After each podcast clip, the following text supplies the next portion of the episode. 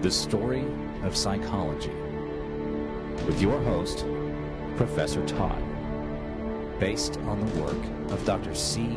George Boeree. Part 2 The Rebirth.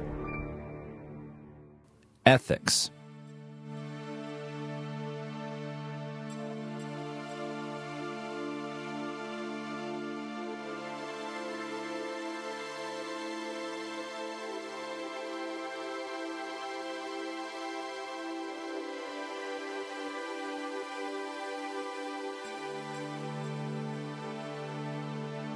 Ethics is the philosophical study of good and bad, right and wrong. The word ethics is commonly used interchangeably with the word morality. However, ethics differ from other aspects of philosophy in being more concerned with what should be rather than what actually is. And this makes ethics a question which is a great deal more slippery as well. To better understand ethics, we're going to discuss three ethical theories. We will begin with the theological theories, and then move on to moral relativism, and finally, moral realism.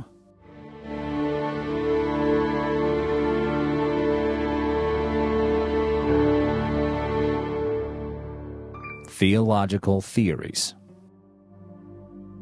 There are three broad categories of ethical philosophies. The first is theological theory.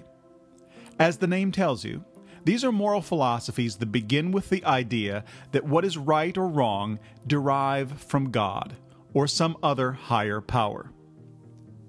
The simplest theological theory is the divine command theory. This theory says that God has revealed His will in the form of commandments that are made available to us through oral tradition, Holy Scripture, or church law. All we need to do to be good is to follow those commands. Most of the church fathers held such a belief, as do many religious people today.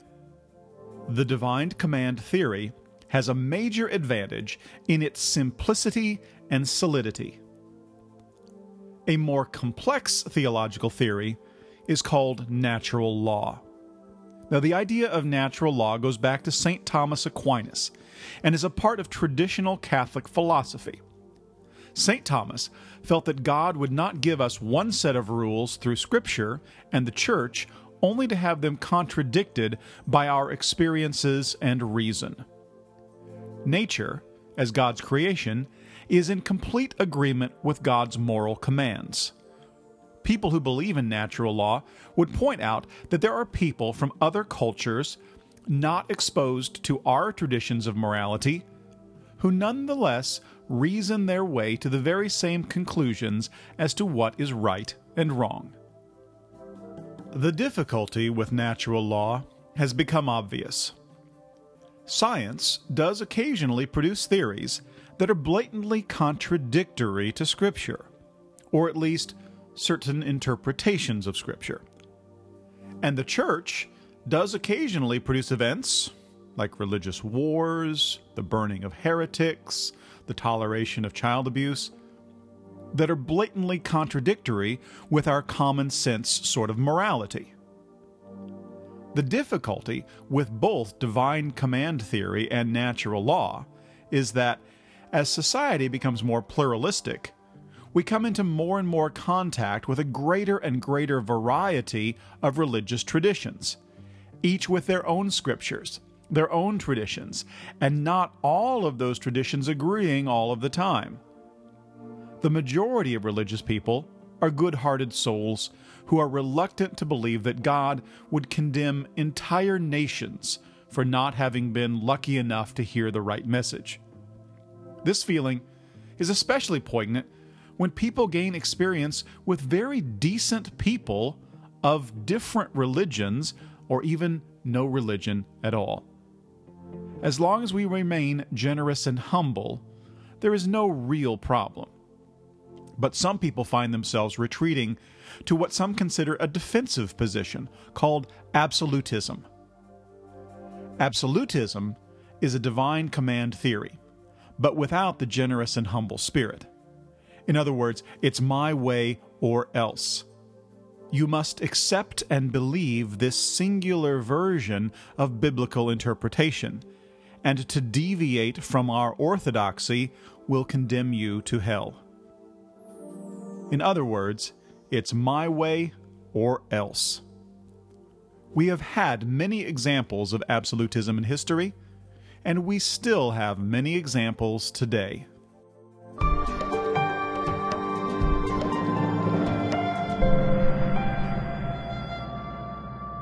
Moral relativism.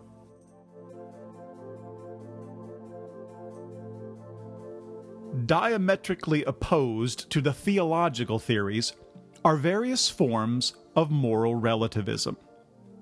Moral relativism says that there are no universal moral principles. Morality is a matter of custom or opinion or habits or emotion. Now, there are a range of opinions here. Relativism is sometimes considered a form of moral skepticism, which would say that we never truly know what is good or bad. Others see relativism as a moral nihilism, which says that there, are, there simply is no such thing as good or bad, that good and bad are just words or misleading labels for other simpler things. One brand of relativism is called conventionalism. This says that what we call morality is really a matter of our cultural or social norms. What our traditions say is right or wrong, for whatever reason, is right or wrong. Often, along with that, comes the idea that cultures and societies should not interfere with each other. When in Rome, do as the Romans do. But that is not necessary to believe in conventionalism. Another brand of relativism is called prescriptivism, or imperativism, which looks at morality more in terms of power within a society. What we call right and wrong are essentially prescriptions as to what we want others to do, which we then enforce with the powers at our command. So we call theft bad so that we have a justification to put people who take our stuff in jail. Of course, it is inevitable that we will come across other societies who believe that what they want is their right, regardless of what we want. Or we come across situations where there are two subcultures or societal groups whose moral beliefs come into conflict.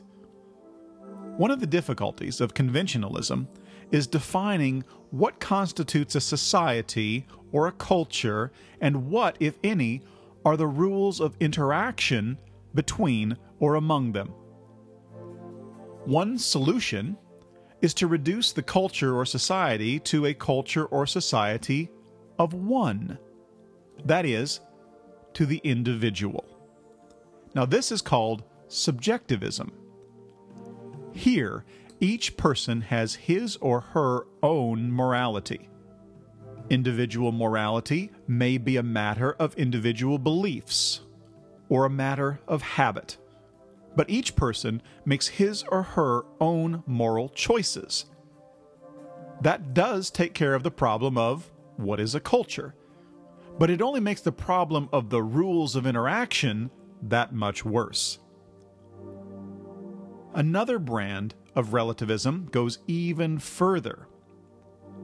Emotivism says that what we call good and bad are just labels for certain emotional responses we have to certain acts.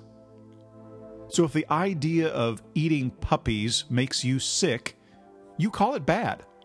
If it makes you salivate, you call it good. If having sex with teenagers makes your day, you call it good. And if it gets you upset, you call it bad. Among my students, I sometimes find that freshmen often bring with them their own hometown religious beliefs. They tend to really like the divine command theory, with a few absolutists thrown in for spice. But by the time that they are juniors, most of them have become relativists. Now, I am not alone in making this observation.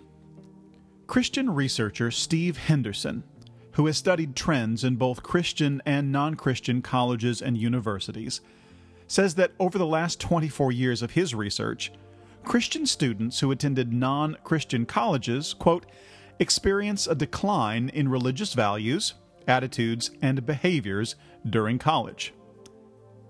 In an article in Christianity Today, March 2006, Henderson wrote, quote, more than 52% of incoming freshmen who identify themselves as born again upon entering a public university will no longer identify themselves as born again four years later.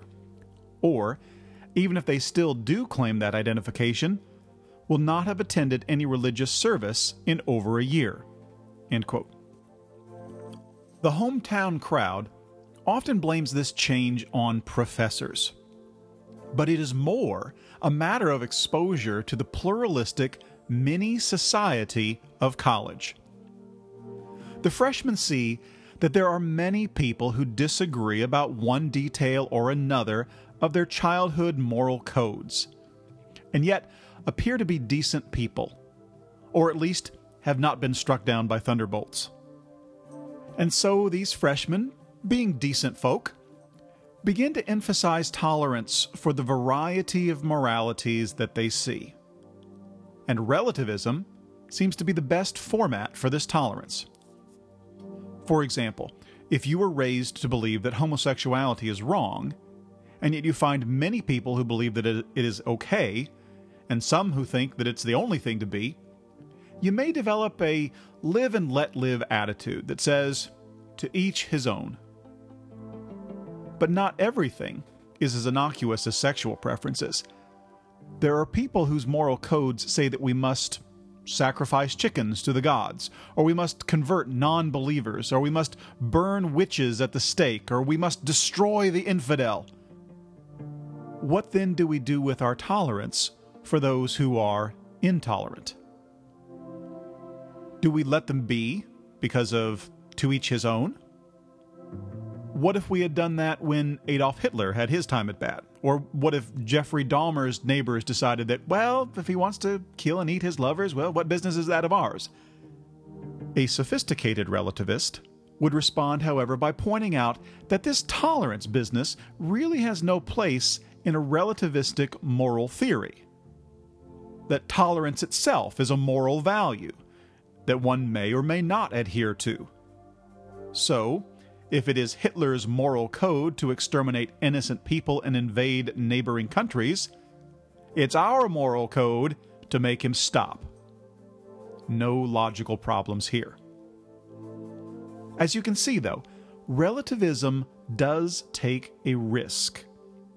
Relativism can become moral nihilism, in the same way that divine command theory can become absolutism.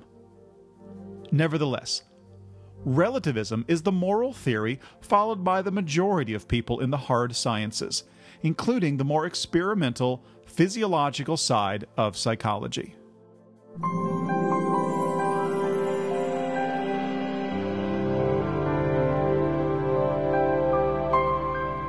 Moral realism.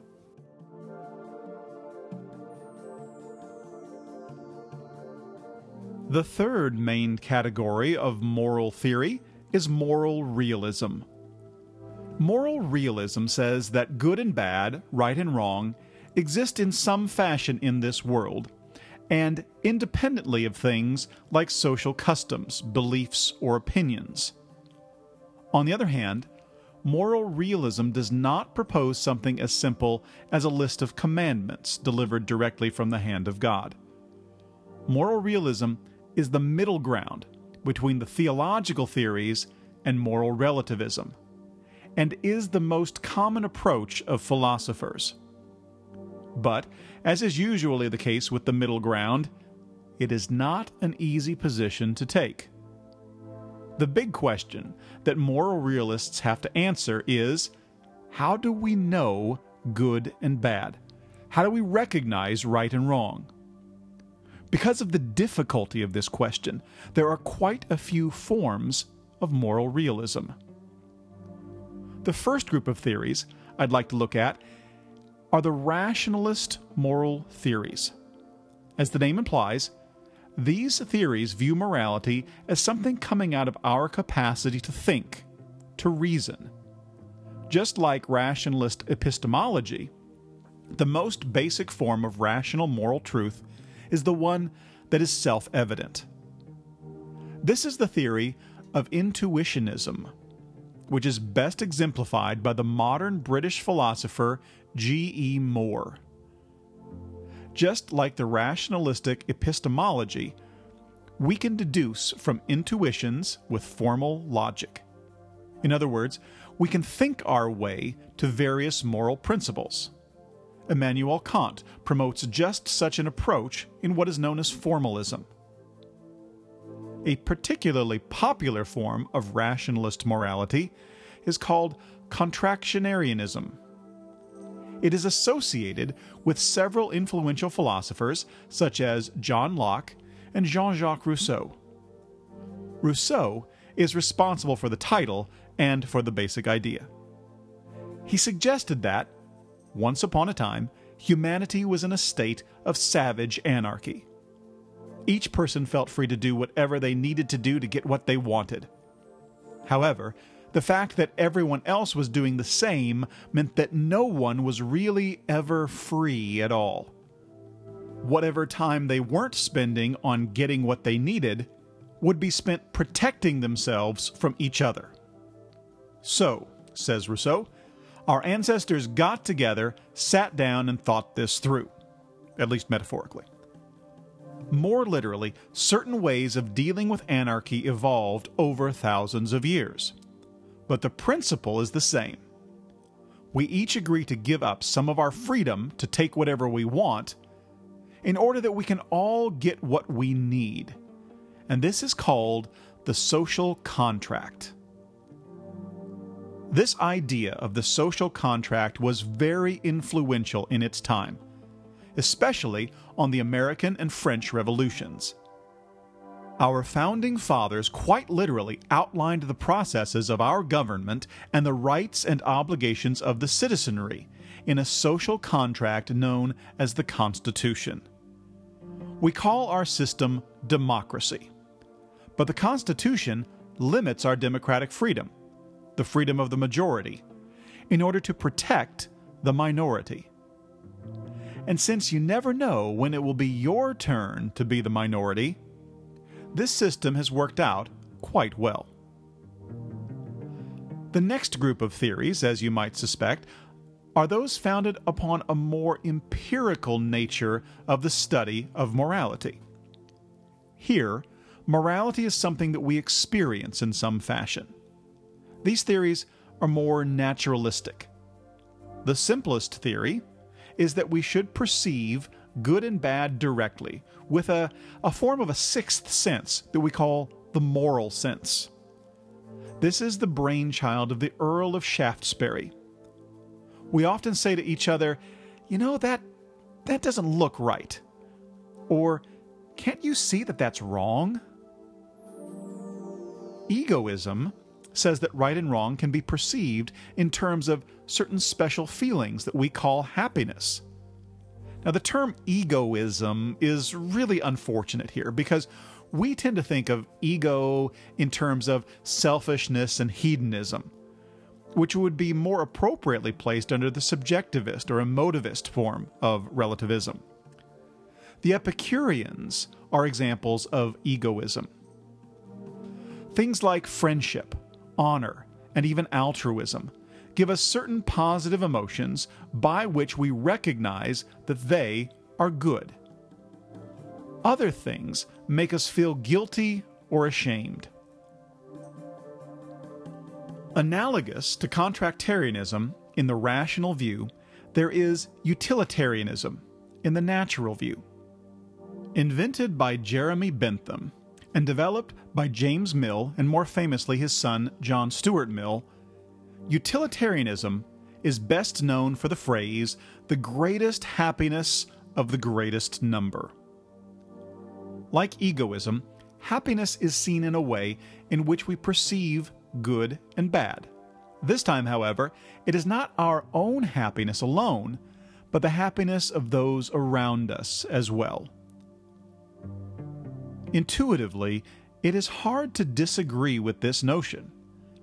But in fact, it is a difficult one. How do you know if others are happy? We're often not even certain if we ourselves are happy. And what makes others happy may not be the same as what makes us happy. How are we to do the math to add up the various kinds of happiness? Is every person equal in the equation? Or are some persons' happiness more important than others?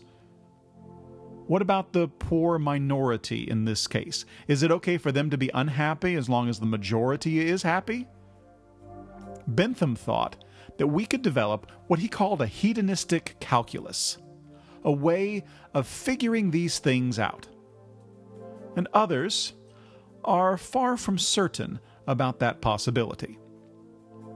Again, our founding fathers in America were influenced by utilitarianism as well as the social contract.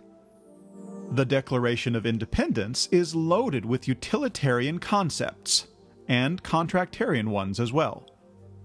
Thomas Jefferson was in particular very interested in these issues.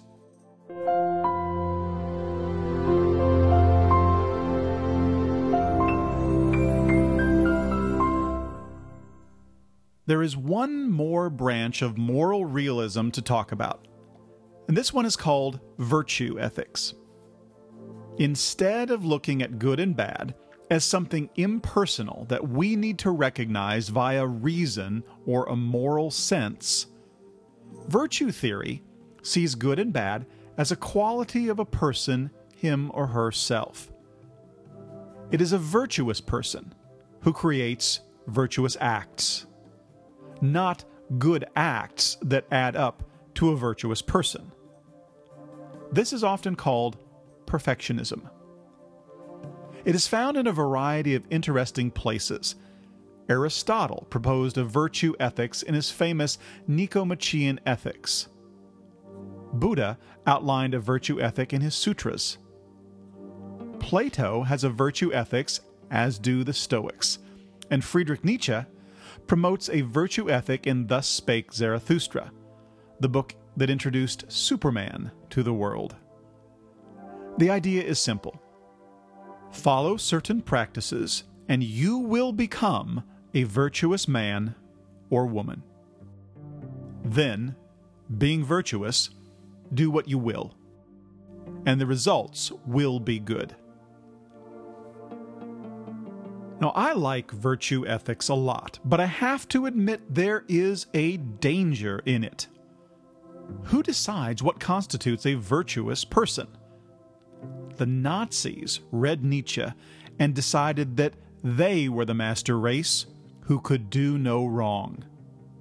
Never mind that Nietzsche would never recognize his Superman in the boot stomping black shirts Certain passages in the Hebrew scriptures depict God as demanding the wholesale slaughter of entire groups of people along with their animals. And then later, quickly forgiving the moral transgressions of people whom he liked, such as King David. Even the gentle Buddhists have had to face this problem. If a certified enlightened master decides that it might be a good idea to sleep with one of his students or take all of their money, does that make these things moral? To respond by saying that we were mistaken about his enlightenment is too easy of a way out of this dilemma. Another version of virtue ethics is called situational ethics and this was developed recently by a Christian theologian named Joseph Fletcher. Uncomfortable with the follow these rules or you will burn in hell theology of some Christians, Fletcher said that Jesus had quite a different idea of morality. If you cultivate a loving attitude, Jesus taught, you will naturally begin to do more good and less bad. In fact, whatever is done with love is by definition a good act. Now, you could point out that some people do some pretty awful things in the name of love, but we would consider these mistaken examples of love. But you could also argue that this is an example of the no true Scotsman fallacy. If something good comes out of love, fine, but if something bad comes out of love, well, then it wasn't real love. And yes, each of those are true.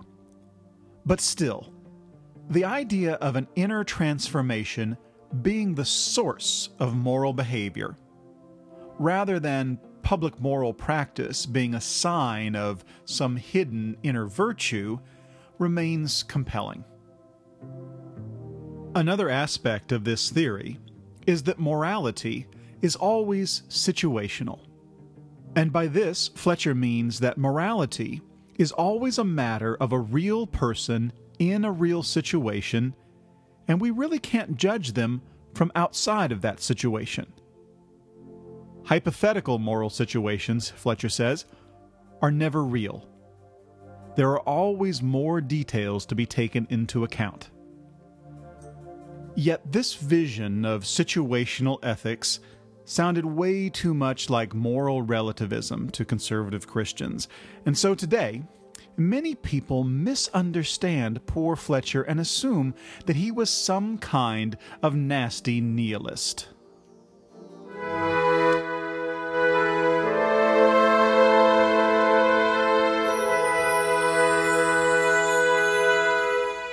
Overlapping moralities.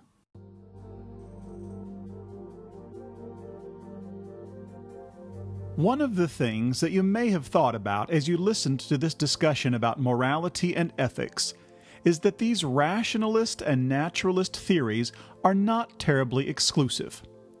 In fact, we could combine them all without stretching them too far out of shape. Just like the United States has the Declaration of Independence and the Constitution, and just like science is a blend of rationalism and empiricism, we can use all six of the theories under moral realism at once. There are three overlapping moralities.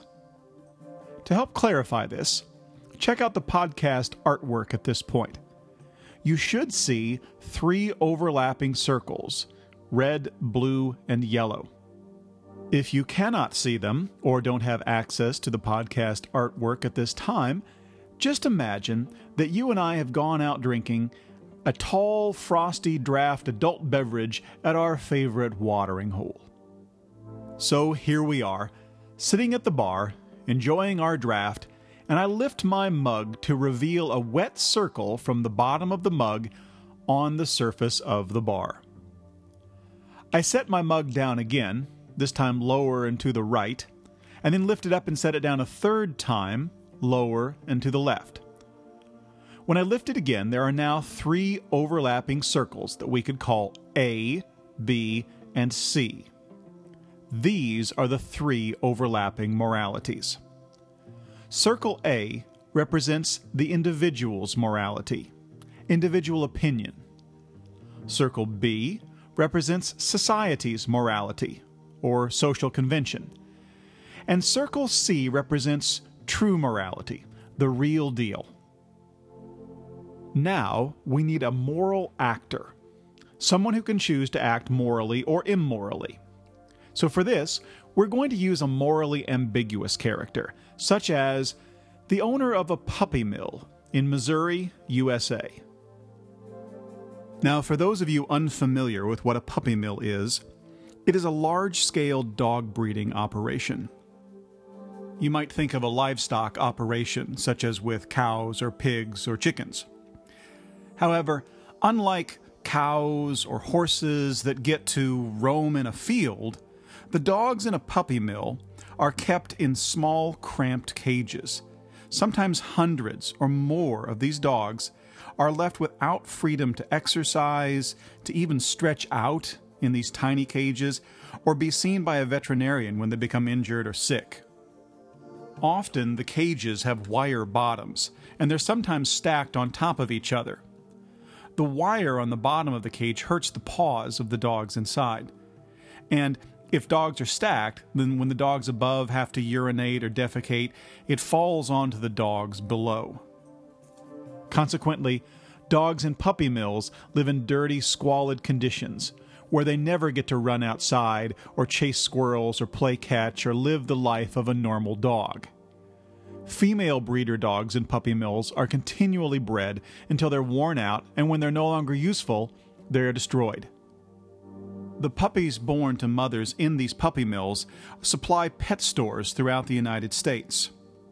They are often found for sale on the internet, or perhaps simply being sold beside the road. Now you may wonder how such an enterprise could be legal in Missouri. Well, in fact, the voters of Missouri recently approved legislation that would shut down some of the worst puppy mill offenders. Unfortunately, many of the rural legislators in Missouri support puppy mills.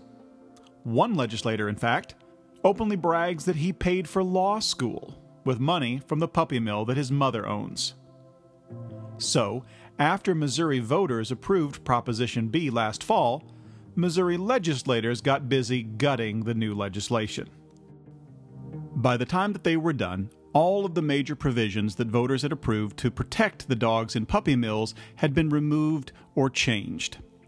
This legislation was then signed by Governor Jay Nixon. I guess you could say that Missouri's Republican legislators and Democratic governor treat their constituents like the dogs in the upper cages treat the dogs in the lower cages. And so, with that as our setup, we will choose as our ambiguous moral actor the owner of a Missouri puppy mill.